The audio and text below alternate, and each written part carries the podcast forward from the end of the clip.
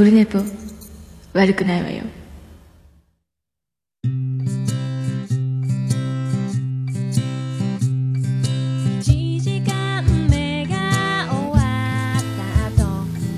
はい5月4日木曜日でございます。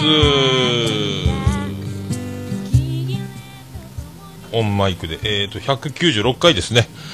ちょっとマイクが向こう向いてしまいました。失礼しますはい。ということで196回目となりました。えー、今回も、えー、今日祝日ですけどまた、えー、ツイキャス同時中継でやっております。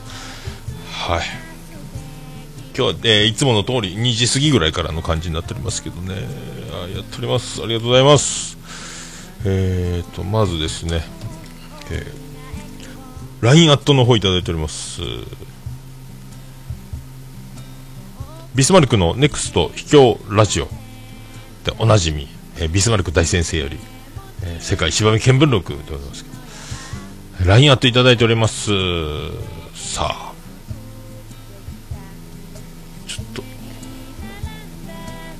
はい、読んでみたいと思います。えー、桃屋のおっさん、リスナーの皆さんおよび最高終身名誉顧問のアマンさん、こんにちは。えー、だんだんと夏に向かって暖か暖かくなってきましたね。えー、先日車を走行していて、爆音車が隣で信号待ちをしていました。えー、そのかかっている音楽がよく聴く音楽だったので、すごく奇妙な気持ちになってしまいました。えー、自分の身勝手な思いとしては、爆音車の音楽は僕の知らない曲にしてもらいたいものです。えー、爆音車は嫌いではないのですが、マナーとして誰も知らない曲をかけてもらいたいものです。おっさんの意見を教えてください。ということで、ありがとうございます。なるほどね。斬新やな。爆音車ね。まあ、結構ベースの効いたやつやらなんやらね。えー、まあ、知ってる曲がでっかく流れる。まあでもね、えー、と自分が知っていなくても他の人が知っている可能性もありますので、えー、自分で曲を作らない限りは、えー、絶対誰か知ってるやんっていうねなまあ、買ってきたり借りてきたりしたものを流してるんでしょうから。まあねしゃあないっちゃしゃあないですよねこればっかりはね、えー、まあねでっかいなんすかあれはまあ暴走族ではないでしょうけどまあアピールなんですかね、まあ相当危ないですよね、爆音が流れるということは、周りの、えーと、運転に支障をきたす、何かクラクションも聞こえなければ、何か危険を察知する能力が落ちますんで、えー、ね。まあ、ゆっくり走るから大丈夫なんでしょうけどね、爆音でしかも、ね、マフラーまですごかったりすると、まあ、危ないので、安全にはね、注意していただきたいという。まあね。まあまあ誰マナー自体だともうね静かに走りなさいということになりますからねこればっかりはね。昔はね、えー、本当でもなんかラジオがただでかくかかってる人もいますしね。もう本当あの UFO キャッチャーの、えー、ぬいぐるみを大量に前も後ろも、えーたくさんで置きっぱなしにして色あせて変なことになってる人とか。あとあのウルトラマンの目玉が、えーと、テールランプブレーキランプの代わりに光ってくれるやつとかね、えー、昔は流行ってましたけどね、えー、今ないですけどね。うん。まあねまあでもまあしょうがないでしょ。これはもうたまたま知ってたらラッキーだと思うぐらいにしといたか。知ってる曲ばっかりやんっていう風になるのは相当音楽通でしょうから。あれなんかね、友達もなんか、あの、これ借り、貸してあげる、貸しちゃうよ、つって CD、えー、借りたこともあったんですけど、なんかあの、それ用の重低音ミックスみたいなね、CD。そういうのもあるみたいですよ。はい、もうその、みんな聞いてよって言ってもね、あの、もう救急車じゃないですけど、うーんって去っていったらもう終わりなんで、まあ、ね、好きな人は好きなんでしょうけど、いいんじゃないですか、もうね、しゃあないですよね。えー、しゃあないですよ。あの、まあ、それよりもクラクションがすごい特殊で、でっかい変な音であると、そっちの方が心臓に悪いなと思いますけどね。はい、大きい音、爆音は遠くから近づいてきて、ね、いきなり横から突然爆音になるわけじゃないんで、まだ体には良さそうな気がしますけどね。はい、ありがとうございました。えーとですね、そして昨日、えと、私は、もうね、諦めてたんですけども、えー、一軍のプロ野球の観戦をしてきました。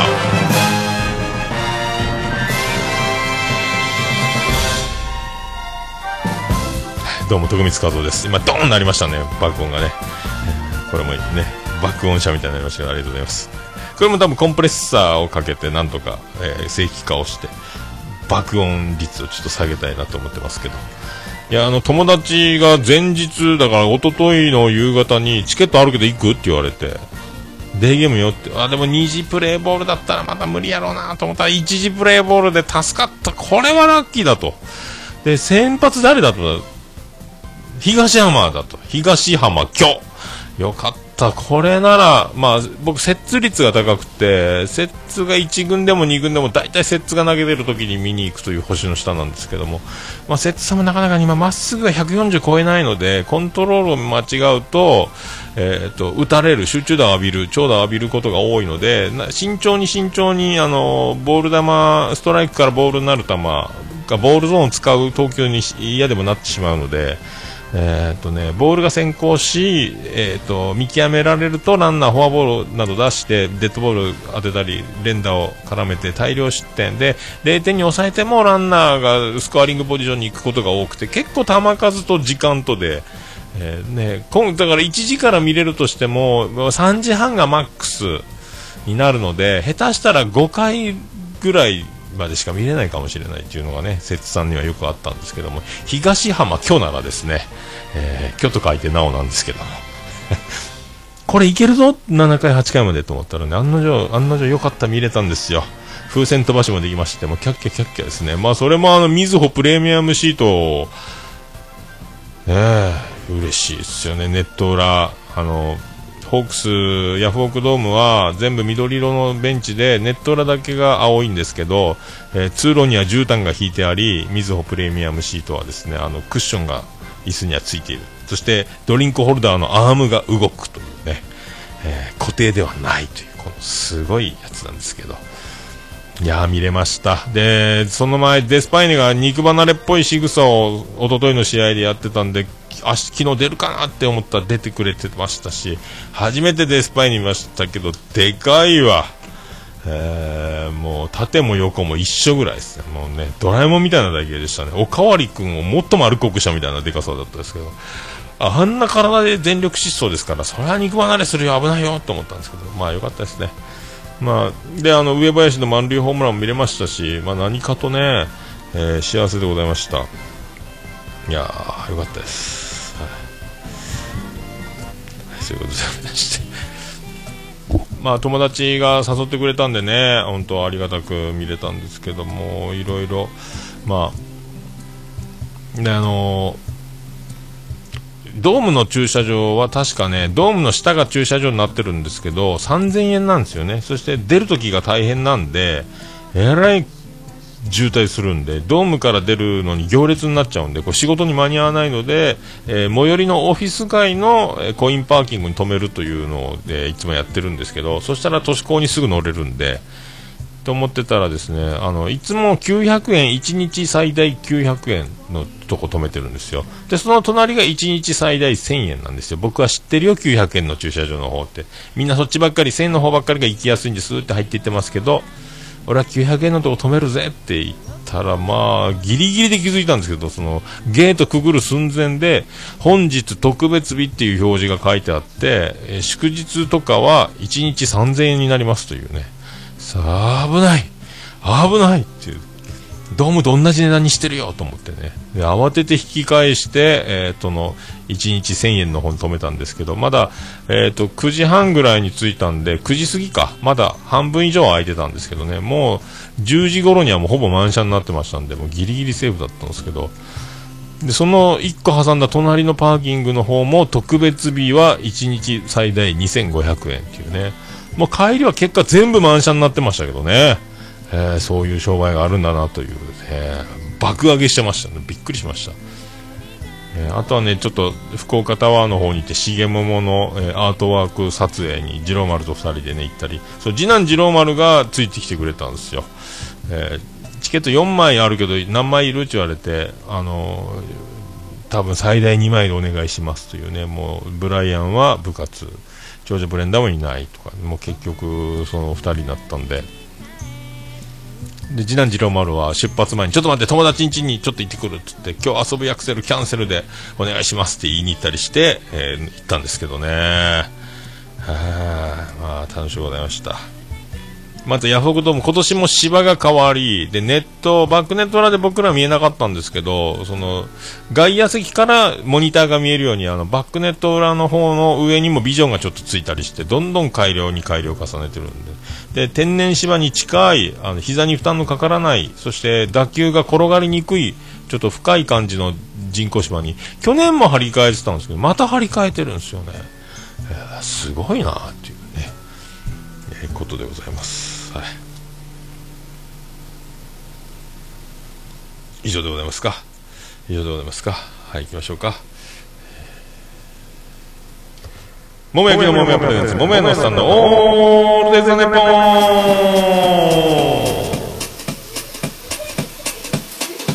ンててて、てててて、ててて、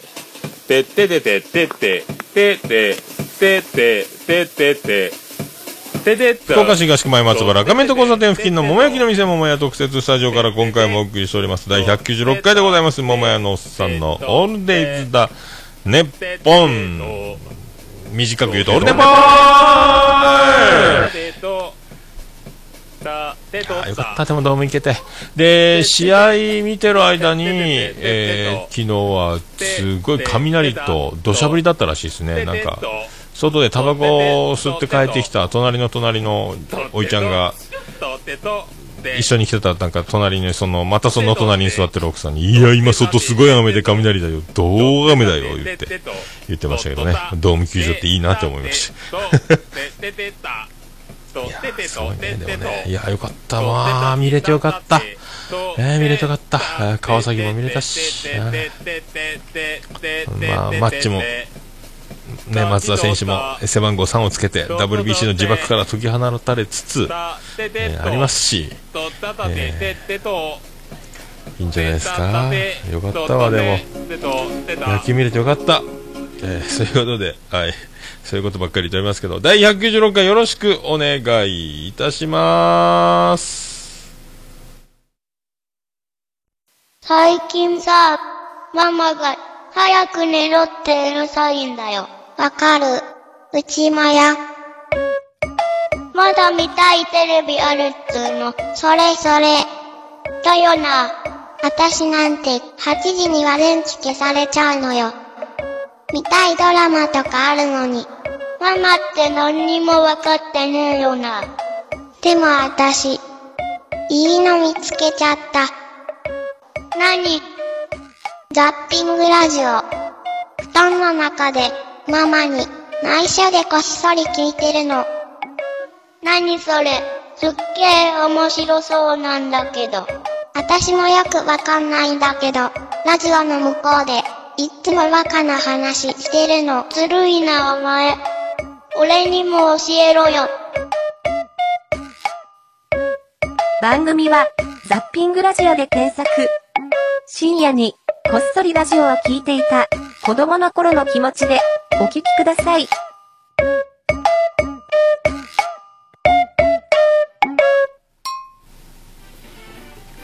はい、ということでお送りしております。やはり196回でございます。今回はちょっとね、特勤マッシュさん、まあ、徳島の、えー、もうスーパーポッドキャストなんですけど、CM4 ポッドキャスターっておっしゃいなホームページですね、これもう真似できないんですけど、このもう全てが真似できない、えー、もう本当に素人なのかっていう、ホームページから何からアイデアからもうトークの内容から番組作りからもうほぼプロなんですけど、えー、4ポッドキャスターって書いてあったかなんかなと思ったら、えー、ザッピングラジオの CM で、で、特勤マッシュがあって、そしてそこから、まあ、そあの、新しくザッピングラジオっていうのをまた立ち上げて、いろいろコントやったりとか、あの、もう特勤マッシュでは、やりにくくなったり、自由がちょっと効かない部分もいろいろあるので、えーこれはこれでいいけども、これはこれで、これは置いといてみたいな感じでまた始まってる番組がザッピングラジオってありまして、その CM、ここでもなんかあの、ね、新しい、今企画でゴールデンウィークは、新しい、なんかそのポ、特勤マッシュの前やってた番組のやつを復活させて何日か連続でやるみたいなのも言ってましたけどね。すごいわ、果てしないわ。ね、LINE スタンプもあったり T シャツも前売ってたりとかあとまだイベントもやったりとかもうなんかもう究極の究極の形なんですけども、えー CM いる？ここんだけビッグなのにと思いましたけど。でもかっこいいんであの流しますという。流しちゃったっていうことで、えありがとうございます。ま、あ、徳島といえば、えー、虹パパラジオ。友達ラジオ。特勤マッシュ。もうポッドキャストの聖地でございますけどね。はい。ありがとうございます。えっとね、で、その、ホークス、野球見れて嬉しかったんですけど、友達が、まあ、えーっと、ホークスの会員なんかな、あの、めっちゃよく行ってて、で、今回はフィールドシートで見るから、チケットいいよってネット裏見せてもらったんですけど、フィールドシートか。で、あの、フィールドシート限定のコカ・コーラの、えーっと、赤いホークスキャップも2つもらったりとかですね。えーだからもう、それかぶって、えー観戦して、で、えー次男次郎丸と僕がもらったキャップでも長男ブライアンにこれ限定品やからお前かぶっていいぞって渡しまして家帰ったらね、えー幸せな人であのいろいろ詳しくて隠れまあ隠れミッキーみたいなことなんですよ。あのもう本当詳しいんですよ。えーディズニーランドでいう隠れミッキーみたいなね、まあ、フジモンみたいなとかそんな感じですか。どうもミッキー吉野です。どうもカーチスミッキーですっていうね。あのミッキー探すのいろいろ情報を知ってて。であのーホークスは LED の時計みたいな光るやつが七色に光るやつを売ってるんですけどあの試合のあのチャンスがあったりあのいろんイベントの時間だったりバッターが登場するときとかいろいろ光るんですよ、スイッチ入れてれば。その球場が操作して一体感を持たせるために連動してその光らせるそのやつがあるんですけど800円か900円ぐらいでそれを腕時計のようにつけてそれがキラキラしてみんなでキラキラ演出をするっていうやつ。これ持ってるとあの無条件であのここに並ぶとあのくじ引きができるよというのがあって、えータオルかステッカーが缶バッジがもらえる空くじなしというのがあっておおすげえなっつって。でジロ丸並べようっつったらタオル一番いいやつ。ホークスのタオルを当てまして。お前すげえなって。で、出かけるときに僕、ハンカチ、タオルハンカチを持っていこう、行かなければと思ってたのに慌てて出まして、二人ともハンカチなしの状態で、まあ、ちょっと汗ばむ暑さもあったんで、容器的にも。タオルいるなと思って、もうコンビニで300円ちょっとぐらいのタオルを二人で一個ずつ買って、で、タオルを首から下げて、これで汗不幸がね、トイレ行った時のハンカチ代わりにもなる。これ無敵だと思ってたら、えーくじでタオルが当たるというホークスの。えータオルダブったねってなりまして。でも、いいなと思って。で、僕もあの、友達がそのキラキラウォッチ光るやつ持ってるから、一緒並んでいいよって言われて、いいのって並んだ僕はステッカーだったんですね。えー中村のステッカーが当たりましたけど、僕はタオルじゃないって。ジロマルいいのって思って。で、あの、ダグアウトってお土産屋さんが、ホークスグッズ売ってるお土産屋さんがあるんですけど、えっ、と、そこでお土産を、っていうか、グッズをな一個必ずいくらでもいいから購入すれば、えー川崎のお面がもらえるよという、ここに並べばもらえるよっていうね、レシートに印鑑がついてもらって、それも教えてもらって、おお、そうなんっていうね、いろいろ教えてもらいまして、本当もう隠れミッキーやなと思って、よかったです。あとはね、あのもう野球場に行くということだけでも嬉しいんですけど、あのちょうどみずほプレミアムシートのところが僕15番ゲートだったんですけど、そこがあの、ね、炎のストッパーというか、あの藤井さんってあの工藤さんのこう可愛がってた後輩で優勝に貢献したセットアッパーがいたんですけど、その藤井ゲートっていうのがあってね、ああ、これ金所さんの言ってたやつだと思って、えっ、と、アトラジ、ハッシュタグアトラジで貼って送ったら、金城さん丁寧にあのエピソードのリンクを貼ってもう一回リツイートしてもらってですね、えー丁寧やな。仕事きっちりやな。それぞれぞれ。と思って、えー感動したという話ですけど。あとはとにかく、あの、弁当とかも高いんで、まあ、コンビニで安い弁当を買って、まあ、食べたりしてたんですけど、あの、まあ、売り子が、ビールを売ってる女の子がみんな若くて可愛いというね。若い女の子あんなに大量に見る機会がないので、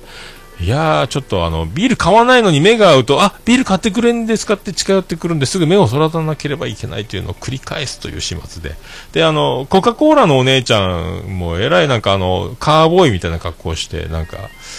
あの、ザコシショウみたいな帽子をかぶってね、あの、形がね、色は違いますけど、赤いチェックのミニスカートみたいな感じの格好で売り売って歩いてるんですけど、次男次郎丸と僕ですみません、コーラゼロ2つって買いましたけどね。あれだからビールは、あのー、700円か800円ぐらいするんですけど、まあ、車だし仕事前だし、まあ、飲めないんですけど、あれ飲めたらずっとビール飲みたいね。あの、で、ドライの売り子ナンバーワン第1位みたいな、水穂プレミアムプレミアムシートなんでしょうか。だからなのか知んないですけど、ワン、ワン賞に1位とか、3位とか2位とか書いて、あの、コンテストで、だから、売り子コンテストで、ミス売り子なんですかね。私1位よみたいな、もう1位の方、もうすごかったですね。もう、帽子も金の、なんか、ラメか病みたいなのも売ったような、ギラギラ帽子を、デコ、デコったような帽子をかぶって売ってましたけどね。まあ、買いたかったなっていうだけです、ビールをね。あんなに大量にあの、可愛い子が力仕事でもうずっとね、あの、階段を登ったり降りたり売って回ってるってすげえなっていうね、えー、いい空間でございました。はい。うーん。ああ、そうなんだ。ちゃん中さんも甲子園の売り子も腕章つけてるんだということで。ああ、なるほどね。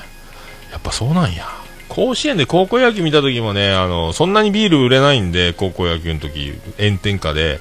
もうずっとその一人見つけて、多分ね、僕の隣のおいちゃんを、その女の子が見つけたんでしょうか。ずっとは、まめに回ってきちゃ、えー、よいしょと腰、ちょっと膝をついてずっと話をして、またどっか休憩、大変ですよ、暑いですよ、売れませんよ、言いながらね、そのおいちゃんもお茶飲んでるんですけどね、ただ仲良く、もっと顔見知りなんでしょうね。いいなっていうふうに僕は高校野球に集中しましたけど、えー、そうそう、県大高崎の軌道破壊を見てた時にね、そういう、あの、えー、ビールを売らないという、ノンアルコール破壊を関係ないです。うまくないです。ありがとうございました。まあそんな雪見れてね、幸せやったな。えーよかったですね、まあね、それで、まあ、帰ってきて、仕事してという感じだったんで、えー、まあよかったですね。で、あのー、この前、えっ、ー、と、僕がまあレストランバーで店長やって、桃屋の前は雇われ店長で、あの、サラリーマン店長というか、レストランバーの店長をしてて、で、そこで面接採用した当時女子大生だった子が今結婚して子供を産んで北海道に行って、で、北海道から、で、たまたま桃屋のここのエリアで出身だった子の友達だという、その、ミラクル、大学が一緒だったということで、えっ、ー、と、実家は福岡じゃないんですけど、一回福岡でワンバンして、えっ、ー、と、実家に帰る。九州、もともと長崎かなんか実家で、ということで、えっ、ー、と、桃屋に来ますというね。お、北海道からもう僕北海道といえばもう北の国からなんで、えーと、彼女はもう結婚して子供もいて札幌に住んでるんですけど、で、お久しぶりですって来て、で、おお前、お前、富良野行ったかお前、つって。行ってないですよ。富良野市6号に行かんかいっつってね。おもう俺も絶対死ぬまでには行きたいんやけど、えー、もういいから、俺より先にとにかく富良野市6号に行ってこいと。で、写真撮ってこい言うて。北の国から知らんのかつってね、まだ、まだ30、僕より10個ぐらいしたかな、当時女子大生で僕がと、今だから30、それもし、あ、35ぐらいか、でも。行ったね。で、そう、もうすごいよ、つってね。あわかりました、つって。今度行こうと思います言ってたんで、必ず行けよ。布部駅の前で写真撮って、で、富良野市6号を楽しんでこいと。えー、写真撮ってこいってね。頼むぞって。まずい、俺はものすごく行きたいんだけど、えー、頼むぞ言うて。で、ちょうどその時がゴールデンウィークが始まる時だったんで、この前だったんで、まあ忙しくて、ゆっくり話もできず、な、なんだ、まあね、何もできなかったんですけど、まあでも大体一晩中いるというか、閉店ぐらいまでゆっくりしてんのかなと思ったら、やっぱ子供がいるので、ものの2時間ちょっとで、もう帰りますって、全、おおもう帰んのみたいになりまして、話も何もできんじゃないのってなりまして、えー、まあ子供がぐずりましたのでってね、えー、で、地元、ここが地元のその女の子、大学一緒だったっていうね、たまたま。いやもううちも子供保育園がもうお昼寝がなくなったので、もう今眠い眠い言うてますんで、もう今日は帰ります。えー、私たちこんなにあの真面目になりました。で、いつももうベロベロもう閉店まで飲んでるっていうのが当たり前だったのに、もう帰んの もう帰んのかだってね、じゃあねってなったんですけど、えー、とにかく、まあ、富良野行ってこいよー言うて見送ったというね。えー まあね、だからまあレストランバー時代の時の以来、まあ意外にね、そうやって、まあ、ちょいちょい、まあ顔出してくれるというね、不思議なもんですね。えー、ま、まあ、桃屋も10年以上前バイトしてた子とかもたまに顔出したりしますし、まあ意外にね、で、この前はあの僕がフリーターで海鮮居酒屋でアルバイトリーダーやってた時の、えー、超当時のアルバイトの子、まあその、当時女子大生みたいな、ちょっと一回止めます。はい、戻ってまいりました。なん、いろいろね、電話がかかってくるゴールデンウィークでございますけど。そうで、えっ、ー、と、その、フリーター時代の、えっ、ー、と、居酒屋の子が急にフェイスブックで見つかっちゃったのか、友達申請してきて、えー、久しぶりですって。あでも顔は写真見る限りは変わって、あ、変わってないね、みたいな。で僕も記憶が女子大生で止まってるんで、いや以来、それ以来やね、みたいな話、いや、もう私たち40過ぎてます、みたいなね。あ、そうなん。あ、そっか。5つ6つぐらいしか変わんなかったんやなそういえば5ついないぐらいかと思ってそうかそうか思っていやー経つね時間がね。えー、そんな気がしました。もう驚きですよ。はい、そんな驚きだったっちゅう、えー、ことですけど。女子大生やったけどもう40過ぎる30過ぎるってことになるんやね。えーまあ、そんな曲を、そんな曲をお届けしたいと思います。えっ、ー、と、小野泰造先生でおなじみですけどもね、今もうバンド自体はないんですけど、えー、そんな曲をお届けしたいと思いますけど、はい、ヒップストーンフレンズで、声。声が聞こえ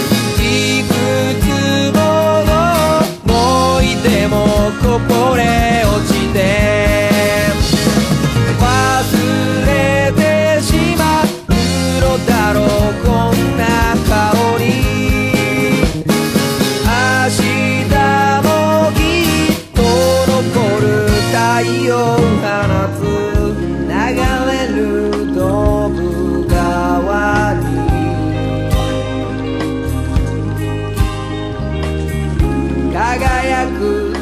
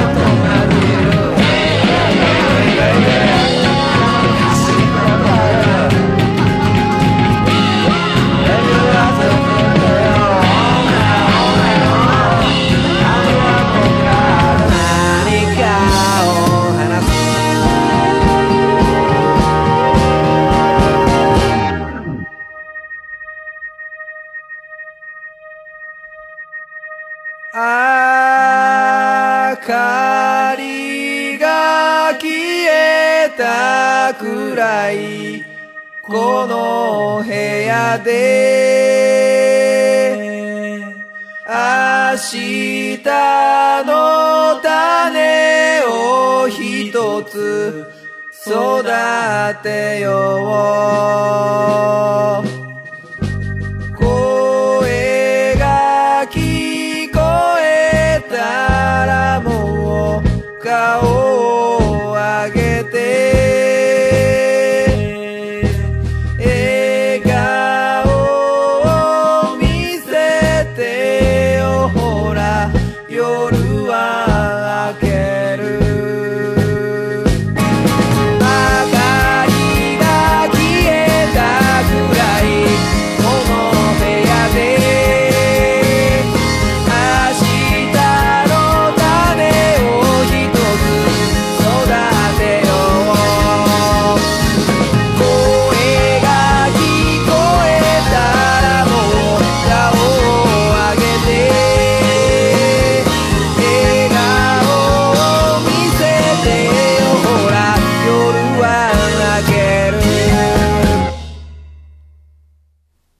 ヒップストーンフレンズで声でございました。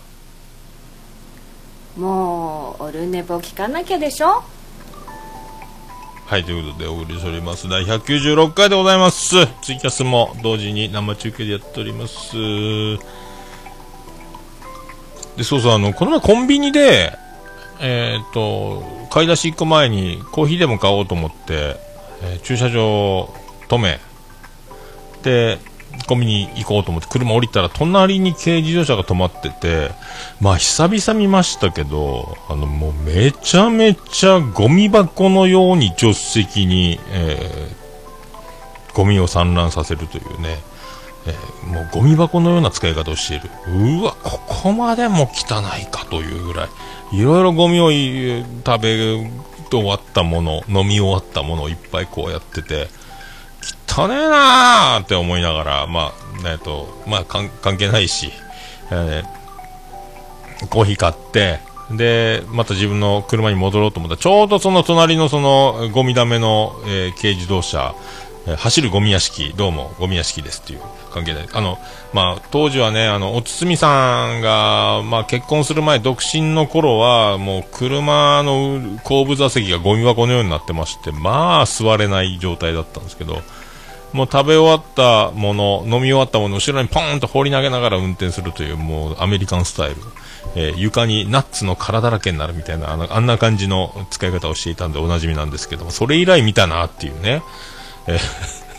で、あ、まあまあなじいさんやな。まあ動けるじいさんだから、まあ下手したら50代、えー意外に70いってますよ。若いでしょっていうまあ、普通に60代に見えるという小柄なおいじじいさんといえばじいさんおいちゃんといえばおいちゃんだったんですけどで僕が車乗る前にその僕が乗る方向僕前前から突っ込んで駐車してたんでで隣の軽自動車はバックで駐車してたんで右側と右側になってるわけでね僕がドアを開くと乗れないんで先におじいちゃんが乗るのを、え後ろから待ってる状態でで軽自動車のドアが開いたんですけど、そこにあの、右、こう、右が運転席なんですけど、その、エアコンの吹き出し口にドリンクホルダーがあって、そこにペットボトル、お茶のペットボトルが置いてあって、お茶やなと思って、ようと見たタバコが、えっ、とね、5分の1ぐらいのお茶を、水なのかな？わかんないですけど、えー液体を残してそこにタバコが捨ててあるんですよね。で、タバコ茶色なってるんですよ。ドアが開いた時に見えちゃったんですよ。お茶ね。お茶のペットボトルにタバコを何十十本ほど泳がしてる状態ですか？だから吸い終わったタバコを消すために安全のために、えー、と水を溜めてるんでしょうけど、でもお茶なんですよ、ペットボトルが。絶対間違って飲むやろ？飲むよ間違って。危ないよ。っていうね、もう見た目もだ、見た目もね、あれですし、匂いもあれでしょうから、もうそうやめん、ちゃんと、今、蓋付きの灰皿、こう、消化、窒息消化できるやつあるから、俺前持ってたなと思ったけど、もうね、絶対飲むやんって思いました。衝撃やったな。あれ、衝撃やった。絶対飲むよ知らんけど、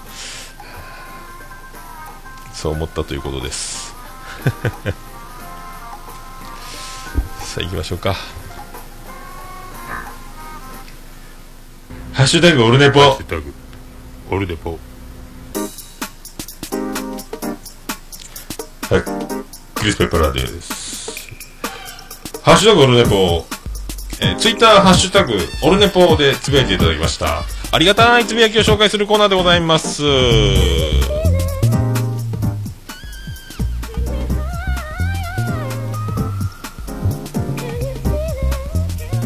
さあ行きましょう。えー充電中、ゴッチさんよりいただきました。初めてライブで聞いていつも通りの安心感。なんか違うというのは音のつなぎがいつもと違うなというだけでした。ということありがとうございます。多分あの、ハッシュタグオルネポの後にいろいろジングルを挟むんですけど、これあの、ミキサーつないで同時で全てリアルタイムで僕が操作してますんで、いろいろ押し間違って、なんか違うって僕言っちゃって、聞き直したら言ってたんですよね。で、ツイキャスをこの時、ゴッチさん聞いてくれてて、それに反応して多分なんか違うってコメントを入れてくれたんだと思うんですけど、僕は割と無意識で喋ってて何喋ったか覚えてない状態でどんどん言っちゃうので、なんか違うというコメントをゴッチさんの見て、俺、なんかやらかしたのかなっていうね。これなんか、なんか余計なこと、なんか間違ってなんか言って、いつもと違うじゃんっていうツッコミなのかなと思ったんですけど、そうじゃなくてというね。えー僕はなんか違うって言いながら操作してたのになぞってもらってたんだろうということですね。ありがとうございました。あ安心感ありがとうございます。はい。ありがとうございます。安心感いただきました。まあね、まあ、脳に残らない、えーさらさらと、えー流れていただきたいと 思っております。ありがとうございます。えーおにぎりさんいただきました。195回終了間際の1分ぐらいツイキャス拝聴仕事の環境が変わり、ツイキャスは難しくなったけど、ポッドキャストで滞りなく聞いております。男や楽しみということでありがとうございます。はい、えー、ね、博多、えー美女リスナーでおなじみ、おにぎり大先生ですけども、ツイキャス、そう、最後の方にフォロッと来てね、男屋来るの？って言ったら来る言ってましたね。はい、5月27日土曜日のお昼、えっ、とね、障害者の施設の子供たちをライブハウスに招待して盛り上がろうぜというイベント、男屋イベント、えーこもう十何周年ですか、年に1回やってますけどね、今回だから打ち上げに参加できない僕は、えー団長の思いですけども、えーそのまま桃屋の営業に終わったらすぐ戻らなきゃいけないんですけど、カレーライスと唐揚げを50食分用意して、えっ、と、出店させて協力させていただきますけどね。売上収益の方は、えーその、えー多分東北の今被災された障害者施設の方に売り上げの、えー利益出た分を、え送金する形で、というチャリティーの要素も入れてやってますけど、今回はビアンコネロと、福岡のアイドルグループキュンキュンをはじめ、えーと、おつみさんとその、え主催者、えーオールディーズバンドパーシーズなどなど出るという形でやりますんで、はい、よろしくお願いします。はい。またおにぎりさん、その日、当日、よろしくお願いします。ありがとうございました。えー、ケンチさんいただきました。195回拝聴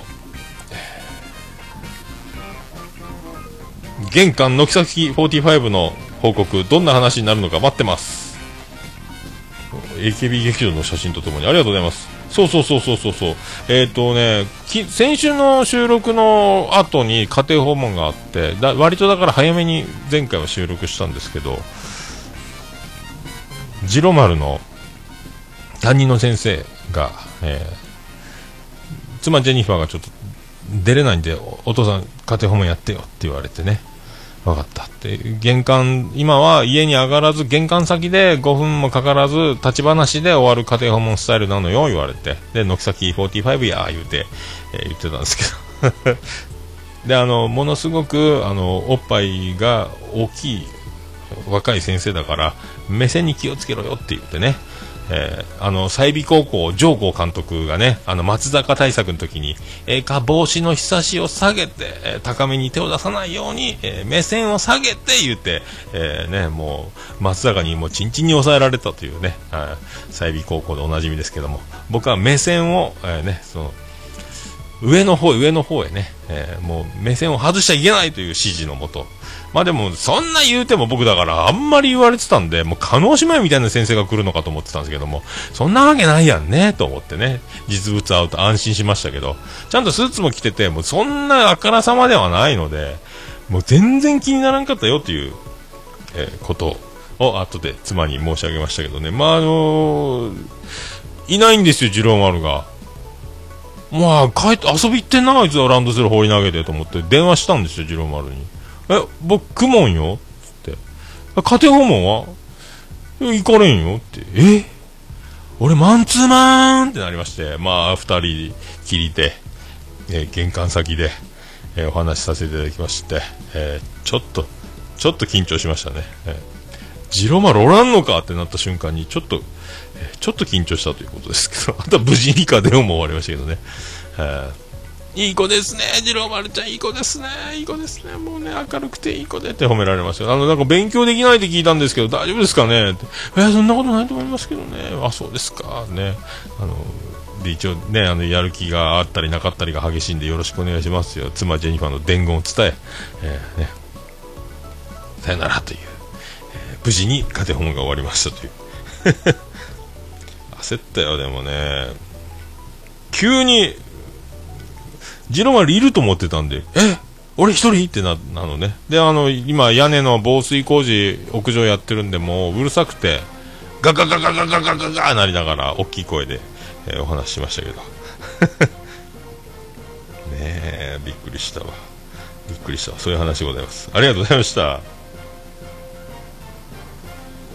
えー続きまして、現地さんいただきました。えー心、心打たれた過去回、苦労を重ねた人は考え方が素晴らしい、えーブラックをスパルタと考え、修行だとする96回から、機材充実の100回記念スペシャルあたりまで到達。おつみさんとの楽しいしゃべり良いですね。200回を期待しています。ありがとうございます。えー心打た、ありがとうございます。心打たれるというか、まあ、まあそうね。まあ、あんまりだから、計算して、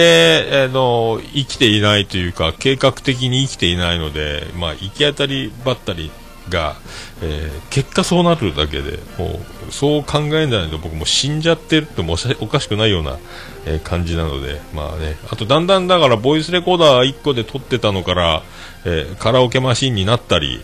カラオケマシンからミキサー導入して、今のスタイルになったり、でエコーが欲しいから、えーギターのディレイを間に挟んでやったりとか、えーやってますけどね、まあ、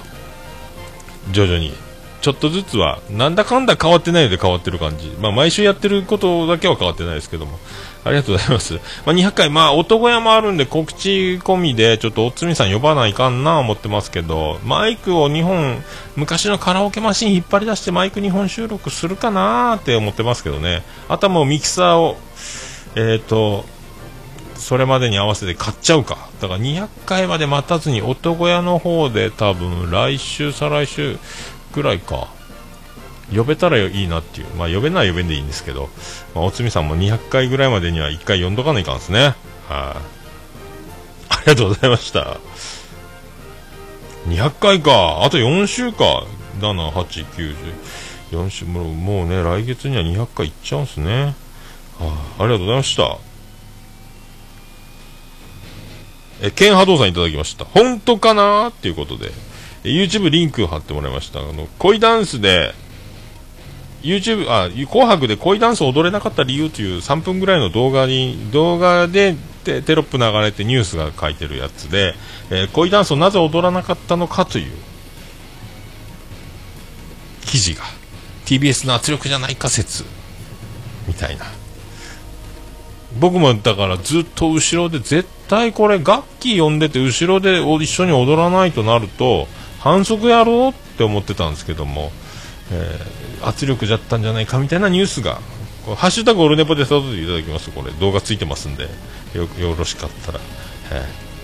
ーでまあ、あの座ったままちょっとだけ振りをやってくれた楽器がまた高評価になったとかね、えー踊んないなら出すなよみたいな、俺は見たかったよって言いながらあの後記憶なくなりましたけど僕ねあのジェニファー王国の方でお酒飲みながら見てたもんですから、はい、紅白ねありがとうございました。えー、ハッシュタグオルネポで皆さんお気軽につぶやいていただけますと、あの、大変嬉しいございますので、あの、お気軽に、はい、お気軽にバンバン、あの、ハッシュタグオルネポで、えーつぶやいていただきたいと思います。はい、私、大変つぶやいていただきますと、大変喜びっちょもらんばん、マンモスレピーでございます。ハッシュタグオルネポのコーナーでございました。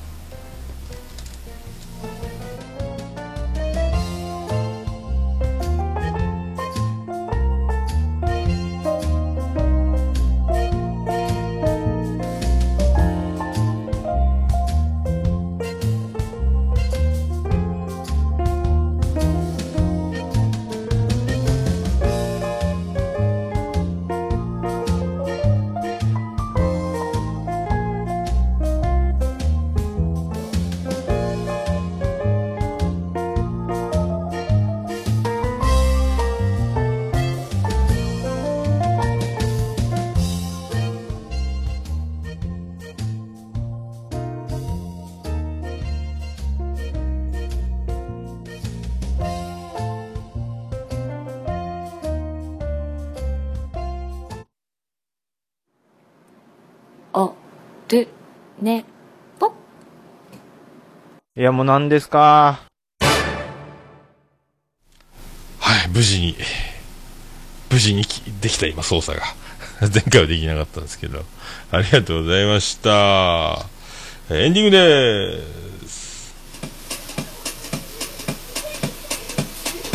ててて、てててて、ててて、てててて、ててて、ててて、ててて。て福岡市東区前松原亀戸交差点付近の桃焼きの店桃屋特設スタジオから今回もお送りしました。第196回でございました桃屋のさんのオールデイザネポン。オールネポーン。ありがとうございます。はい。えーどうもミッキーカーチスです。スペシャルでお送りしました。どうもカーチスミッキーです。ねあなたの隠れミッキー、僕だけに見せてくれませんでしか。でしか。な道馬車でしか。全部言えてないという。道馬車げな。えー8時間89分98秒でお送りしました。ありがとうございました。えー淡々と淡々と毎週毎週、えー喋ることがあろうがなかろうが、えーテンションが高かろうが低かろうが、えー取り続け、取り続け、ここまで、えーやってまいりました。ありがとうございました。もう200、200だからといって、何か、ねえ。まあでも、10回に1回はシーサーブログのファイルを使って再生数をスペシャルウェイウィークみたいなあのこう聴取率月間みたいなやつにしてもいいのかなとか思ったり思わなかったりね。まあ200回だからっつってコメディ部門に戻るのもいいかなとか、えーあとまあまあ、昼寝ぽもね、並行してやってますけど、昼寝ぽも、まあ、月5回ぐらいはやれたらいいな、みたいなのと。あと、兄さんとおっさんのあれですやん、もう毎週やってますし、なんだかんだこう、慌ただしゅう、えー楽しゅう、やれとるのも、これも予期せぬ展開、オルネポを始めてなかったら、これはなかったという、このありがたい感じもね、ありますので、まあ、このまま淡々と、えーやると思います。はい。あ、じゃなかったんですか。お茶にタバコのくだり、冷蔵庫にある麺つゆ、お茶と間違える方向、方式的に間違えて飲みます。間違いなく。飲むんかい。僕もいい。梅酒と麦茶間違って、小学校の時、ブエーでお腹やりましたけどね。はい、まあそんな感じでございまして。オルネポエンディングテーマでございます。笹山で、ブラックインザボックス。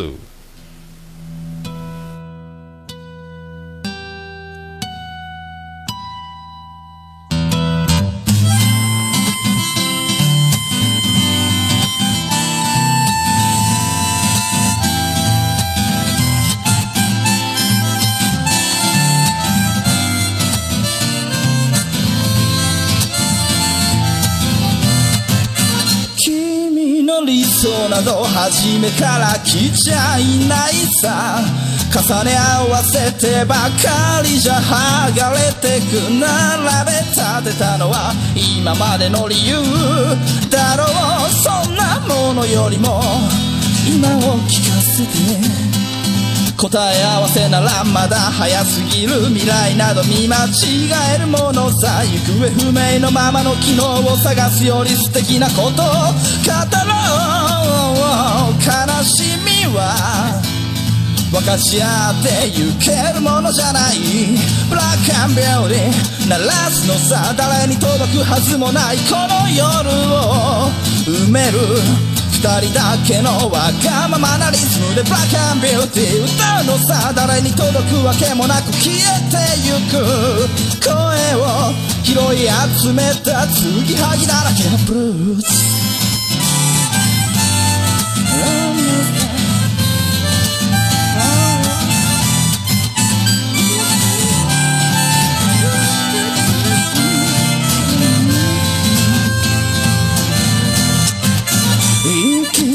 先など初めから決めちゃいないさ。誓い交わしたものさえ消えてゆく心。踊るなら約束はいらないからそんなことよりも声を聞かせて。運命論なら信じちゃいない明日などこの手で開くのさ光も見えないままの希望を嘆くよりその確かな絶望に。浸れ喜びは待ち焦がれるだけじゃつかめない。ブラックアンビューティー鳴らすのさ誰に届くはずもないこの夜を埋める。人だけのわがままなリズムでブラックアンビューティー歌うのさ誰に届くわけもなく消えてゆく声を拾い集めた継ぎはぎだらけのブルースなんださ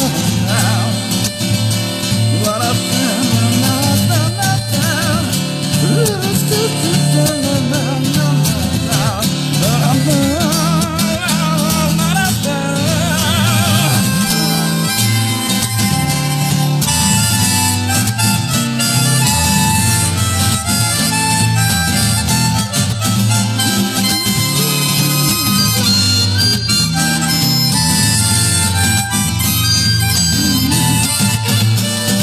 何を信じることにも疲れた初めから何もなかったのだろう行方不明のままの昨日から抜け出さずにいたのは僕の方光などどこにもないまして闇などありもしない瞬き一つで変わる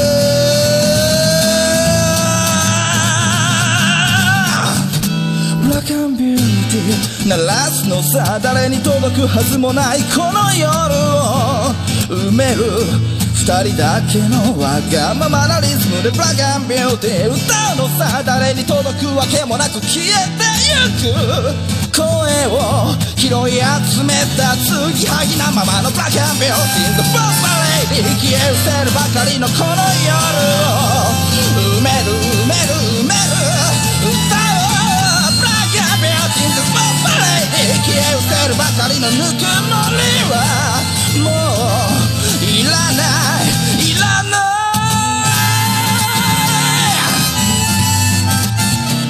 だけのビューティー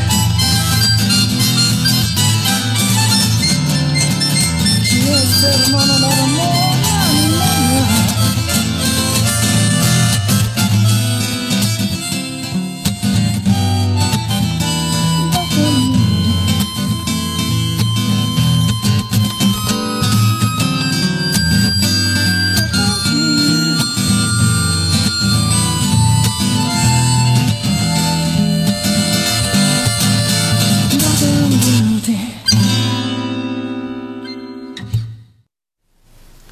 それでは皆さんまた夢でお会いしましょう。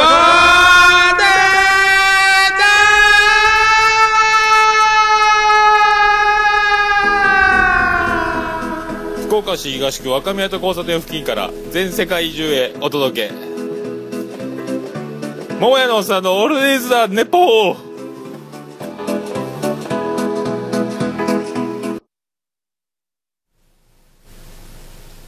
感想は、あくまで個人の感想です。テロップ。